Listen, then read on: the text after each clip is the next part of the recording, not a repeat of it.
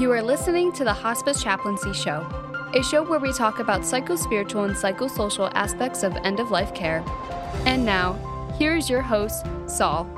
Thank you very much for joining us on this episode of the Hospice Chaplaincy Show. I have a special guest today, Rosemary Keevil. Welcome to the show. Thank you very much. It's a pleasure to be here. You know, you have extensive background in media, and I couldn't read all that. So I'm asking you, could you help our listeners understand your background in media? How did you start? Oh, well, I was a television news reporter, uh, and uh, then I was a uh, radio, current affairs radio talk show host. And I also was the um, managing editor of a women's professional women's magazine and I wrote my memoir and I write about grief and addiction. So I'm a journalist in print, radio, and broadcast. Where did you grow up? I grew up in Toronto, Ontario, Canada, on the last house on St. Clair, in the last house on St. Clair, east of Mount Pleasant. it's always what we told people that's where the house was. It was on a ravine. Uh, it was a residential neighborhood. It was anything you would think to be a normal residential neighborhood, but it was one of those places where the outside was the facade and inside our facade was chaos. So I grew up in a chaotic family with an alcoholic father and a enabling mother and four kids. I was the youngest of four, and there were my father was not going to have any children or pets, but he ended up with four kids two cats and two Saint Bernards, and he was an alcoholic. So that's uh, that is part of the story. So, what were your childhood influences growing up in in such a home? Well, I, in in hindsight, I learned that you are as sick as your secrets because we lived a big secret. We lived in a house of chaos. Um, the outside was a nice, large mansion type looking house uh, and you'd go inside and there'd just be complete chaos and that there'd be two dogs and two cats and four kids and uh, a father who was probably either drunk or hungover hmm. who would be raging and my mother was a real penny pincher so she would have to we'd be hiding things from father all the time hmm. hiding expenses we would have to hide we'd get home and if we had them saw the mail, we'd have to hide the mail because there would be bills in it and he might see the bills and he might rage when he saw the bills. Hmm. So she was very uh, resourceful in in learning how to pay bills and things without him knowing what the expenses were. She got she got us to, to private schools somehow. Uh, she did things like my mom was a writer and which was interesting because I ended up being a writer. But she would get up in the in the middle of the night and write a, a syndicated column for newspapers, mm. and it was like three in the morning, and she'd get up and write a column, and I would get up with her, and I would be studying in like grade nine, grade ten, the Coureurs de Bois, history, Canadian history, uh, North American history.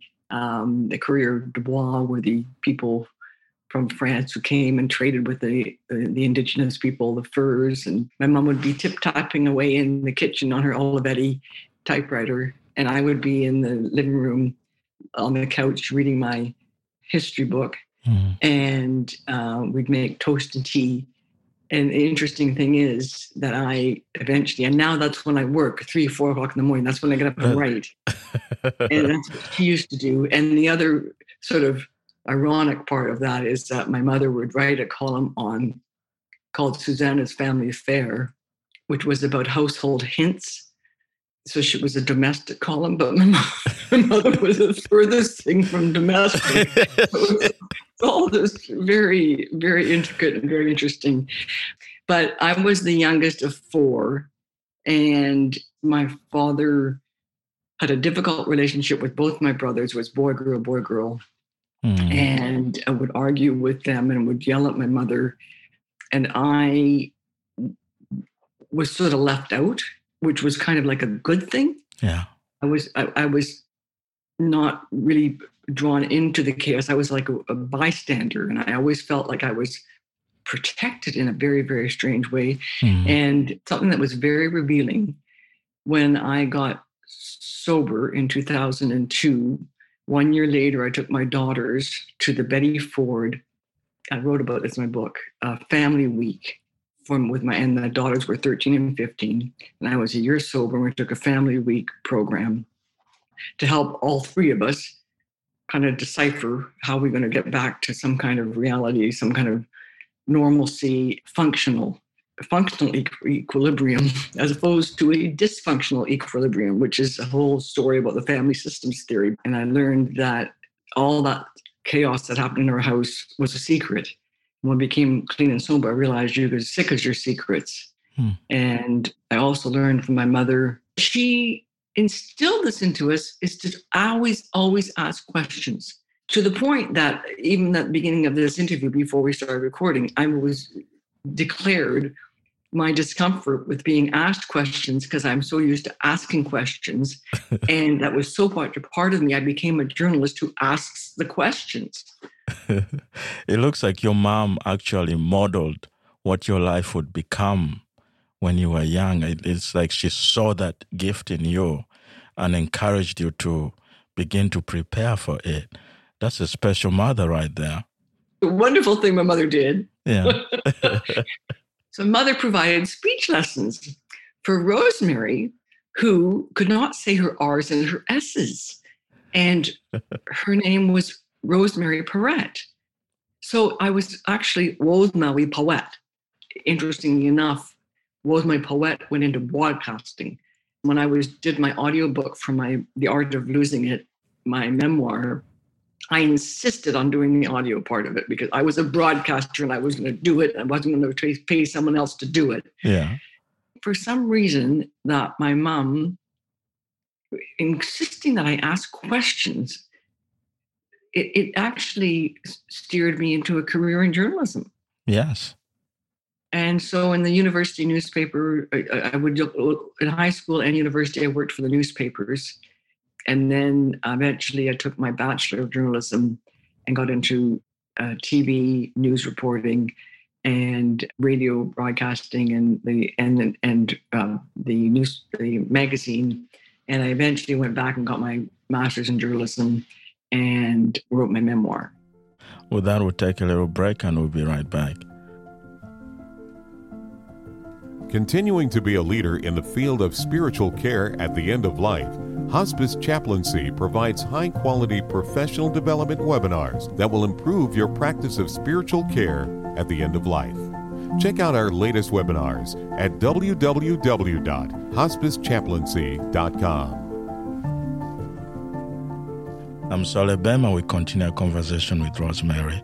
Um, your book, The Art of Losing It, what was the uh, motivation for writing the book? Well, I had a story to tell. I was never not going to write about it. It was just a matter of what form it was going to take. But I had two tragic deaths in my life at the same time. I was a young mother, uh, 36 years old, and my husband was 41. And uh, we had two young children, two girls, two and four years old. My husband got sick with cancer, non-Hodgkin's lymphoma, and he had, he was, the prognosis was uh, without chemo, he'd be dead in six weeks. This was from a sore knee. And with chemo, it would be a year. And within a couple weeks of that diagnosis, my brother, who was 41 as well, was diagnosed with AIDS. And this was 1991. So AIDS was a death sentence. So they both had these terminal diagnoses within a month of each other. And I was uh, trying to be this young mother and I was uh, trying to have a career. And obviously that all went out the window. And I was in a frenzied, had a frenzied year of uh, caring for uh, my my brother and my husband. My brother was in Vancouver, British Columbia, which is where I was living as well. So the rest of the family was back east. So I was responsible for his care. Within the year, they had both died, and I hung in there with the girls. But within six years, I uh, had developed a addiction to drugs and alcohol. So I was in my addiction addiction for six years, and then I became sober, and and and then uh, eventually, once I was sober for a number of years, I realized I needed to write about the book, about this book, this the story. And uh, as it turns out, the writing the story was therapeutic, as well as ultimately, I realized, well, if this even helps one person, then then I'm I'm in the right direction. Then I've been um, successful in this world. And you, you you've done a lot. I mean, you've helped a lot of people. Uh, was it uh, the grief that led to the addiction, or were you addicted before uh, the deaths in your life? Well, it was the grief. I was probably a good candidate for uh, alcoholism and addiction because of my father. And I was able to hang in there for a long time. With, I mean, when I was in my 20s, I dabbled and I played around with with marijuana and some LSD, and I was uh, fairly experimental. But then when I married my late husband, uh, he didn't do any kind of drugs at all, but he had a wine cellar. So that was always a, a, a source. But and didn't wasn't until about six years after he and my brother died. Mm-hmm. One night I was I was doing a radio show with someone who I call Mr. Wrong, and he had brought over some cocaine one night, and when I tried this cocaine, it was the answer to all my problems. So this was my turning point. This is where I crossed the line. I got I was addicted that moment. So that was six years after uh, they had died. Mm-hmm. I think I was just running on energy and grief, but not processing anything. Yeah. So when I was able to, when I had this cocaine, it just numbed everything.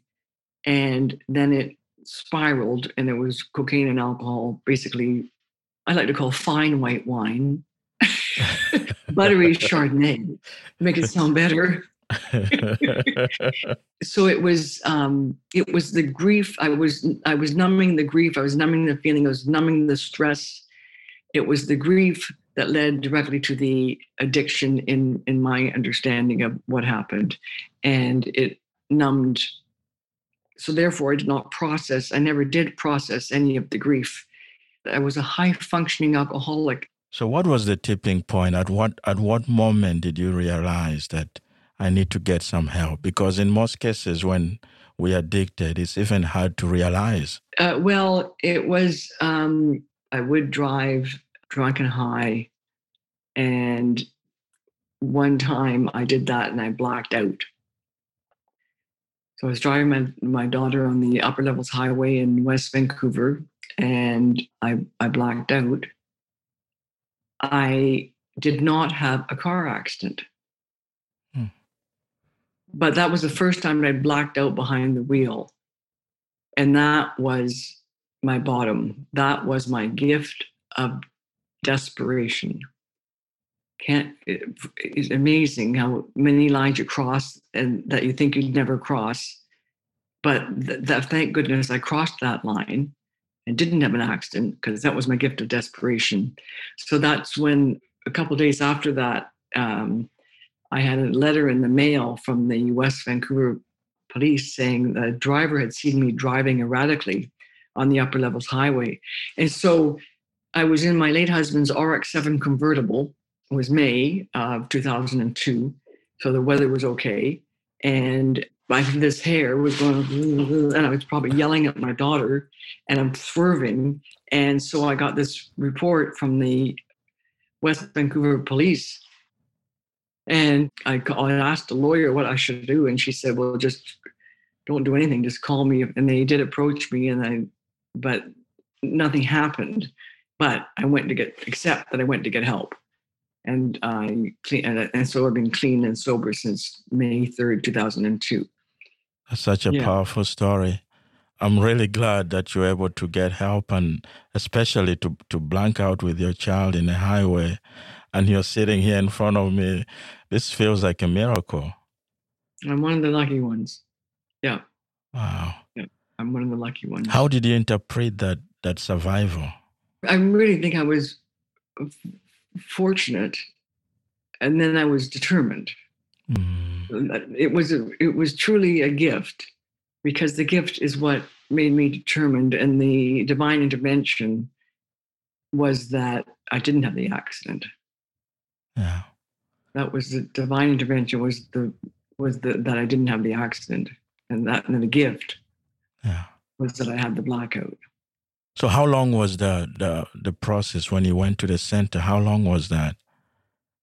Well, so I went to a treatment center for a 30 day program. It was 12 step based, AA based, which is not for everybody, but it worked for me. And I, I believe in AA because it works for people. Well, that will take a little break and we'll be right back. If someone you know is suffering from mental health issues and could use some support, please call the National Alliance for Mental Illness Helpline. It is a free nationwide peer support service, providing information, resource referrals, and support to people living with a mental health condition. To contact the NAMI helpline, please call 1 800 950 NAMI. That's 1 800 950 6264, Monday through Friday, or send an email to info at NAMI.org. I'm Solly Bem, and we continue with our conversation. Uh, your book is a memoir. it is hard writing memoirs because you have to dig deep, to dig deep into the past pain, some things that probably you are trying to forget and move on, but you have to confront it. What was the process like confronting your past and the, uh, the style of writing your memoir? I was writing initially about the illnesses of my brother with AIDS and my husband with cancer. And when they were sick, I kept copious notes and I wrote notes and I kept the notes from the hospitals. So I had a lot, because I'm a journalist, I had a lot of research that I had I could go through to to write that. So the first part of the memoir is about the, my brother and my husband dying and me trying to take care of these two little girls who didn't know what that was going on. And then the second half of the memoir is when I go into recovery and get clean and sober. And then there's all documentation because I was working the 12 steps of AA. So I had all the research for that. So I had a lot of research that that uh, that made it easy. Well, e- uh, uh, simple, I guess, not easy, but um, made it straight. and I did I did go and did do research some more at the hospitals to check up on some facts. So that was the process of it. I mean, I, I love to write, and I I hired a uh, content editor, so I had deadlines because I can't get anything done without a deadline at all, absolutely nothing. So um, I got the deadlines, and then so and then it was also ther- therapeutic to do it. It felt good to do it. It felt great because I loved to research and I loved to write, and I was writing a book, and it was exciting. So, I mean, as a journalist, I mean, you're you're writing facts, you're reporting facts, uh, but I, I believe there's a little difference when you're writing a memoir uh, because there's a lot of emotional connection that is needed there. Or was it easy? Did you find any any struggles? Funny you should ask that.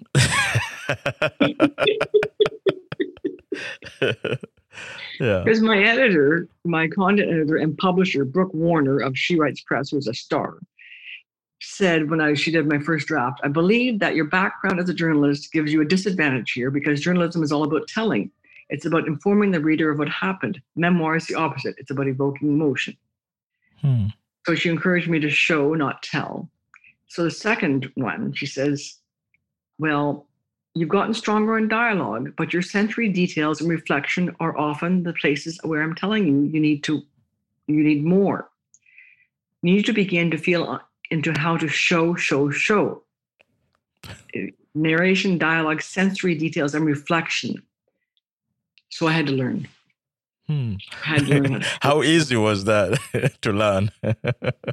I just had to slow down and pay attention to sensory details. And she gave me great advice. It wasn't about just the facts, man. It was just give all the information and then the facts come out after that. It was a disadvantage, but I had to learn. It was a good learning curve for me. Yeah. So, was there a part in your past as you're beginning to collect all the data to face and write this? Were there parts that were most difficult for you to, to face and that needed more time to emotionally process before you could put it down on paper? I just sort of raced through it. It was afterwards when I was reading it, uh, like when I had to read the final versions, the um, advanced reading copies, as they call them in the business, the ARCs. I'm going, oh God, like this is heavy. I just have to kind of put it down and and and realize, oh yeah, this happened and this was very heavy. So it was it was more later on when it was all done that when I was digesting what I had done, that was more difficult. Hmm. I mean, your book uh, can, I mean, there's emotion there, but there's also humor. So, what do you think is the role of humor when we are dealing with these heavy topics? Oh, I'm no expert on humor. I um, I just tend to be able tend to be able to laugh at myself and not take myself too seriously. And I think that's important. And other than that, I'm I'm not sure about the role of humor. I haven't really given it a lot of thought. Mm. It's a good question. I to think about that. Yeah. You know what I like about you and your book is you live you live with this authenticity. You know, you you're able to to be vulnerable. And I think we live in our Western culture. Uh, people always like to show strength, but you're comfortable living with this vulnerability. And I encourage our listeners, please get a copy of this book. Through your life, through what you've experienced in your life, you're able now to teach us, uh, to model, you know, a way that, you know, we can go through this, but we can actually bounce back the people we've lost will always be with us. And that death is, that gap will always be there to, at some point. And however difficult it is, however dark hole that we go through, we can actually bounce back. And I find it a powerful lesson in resilience. Yes, I'd like to think that part of the message is you can be okay. Like, look what happened to me, and I'm actually still okay. just, I mean, I'm a work in progress, but I'm okay. A lot, a lot has come down. A lot has happened uh, to me and by me, and I'm okay today. Yeah. So that's an important message, I think, the resilience part. Yes. Yeah. Um, so, what are your final thoughts to our listeners? Well, I think that you too can be okay. There are certain things with grief and addiction, they share some commonalities. And one of them is acceptance. And we all know that's one of the stages of, of grief. And, and that's huge with both. With, with grief, one needs to accept the fact that grief, as we know, is hard work. Grief takes time. Grief is exhausting. So one needs, I've heard your Cheryl uh, Christopher and other guests talk about this self-care. Rest. Grief is exhausting. It's important to leave self-care. And to me, it's like sleep. Mm-hmm. Um, so acceptance in grieving, which includes self-care, it includes, to me, getting professional help it helped me, uh, not necessarily for everybody. And then time, accept the fact that it takes time. And grief will never, ever go away. But it's like this jagged hole in your soul, but the edges will soften. Hmm. And then with addiction, I needed to accept the fact that I did this. I need to accept the shame and the guilt. And I need to dig into the shame and the guilt attack the wreckage of my past and make amends to myself and to those who I harmed. And that is part of the acceptance. It's also part of, to me, it's acceptance. And the only way past is through it. So with grief, it's that self care, giving yourself the time, maybe professional help. With addiction, it's attacking those demons of the past, getting help, making amends, understanding why I was numbing myself and dealing with that, processing the grief. So the messages to me are acceptance. The only way past it is through it. And look at, I'm okay. You can be okay too. Yeah. Those are the important messages, I think. And if that if that helps anybody, then I feel I've been a success. Well said. How can our listeners get a hold of you?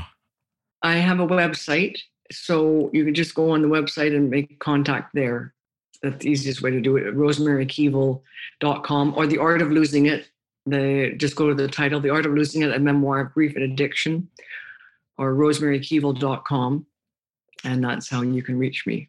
Rosemary, thank you very much. Thank you. It's been a real pleasure. That was Rosemary K for her book, The Art of Losing It. Please, I encourage you to get a copy. And uh, thank you very much for listening.